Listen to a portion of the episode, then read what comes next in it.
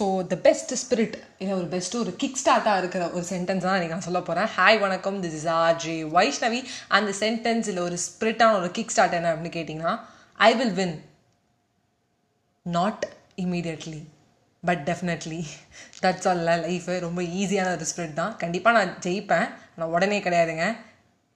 இமீடியட்டாக இல்லைனாலும் டெஃபினட்டாக ஜெயிப்பேன். அதை சொல்லிகிட்டே இருங்க. ஒரு தாரக மந்திரமாக இருக்கும். லைஃப்பில் முன்னாடி போயிட்டே இருக்கலாம். By bye friends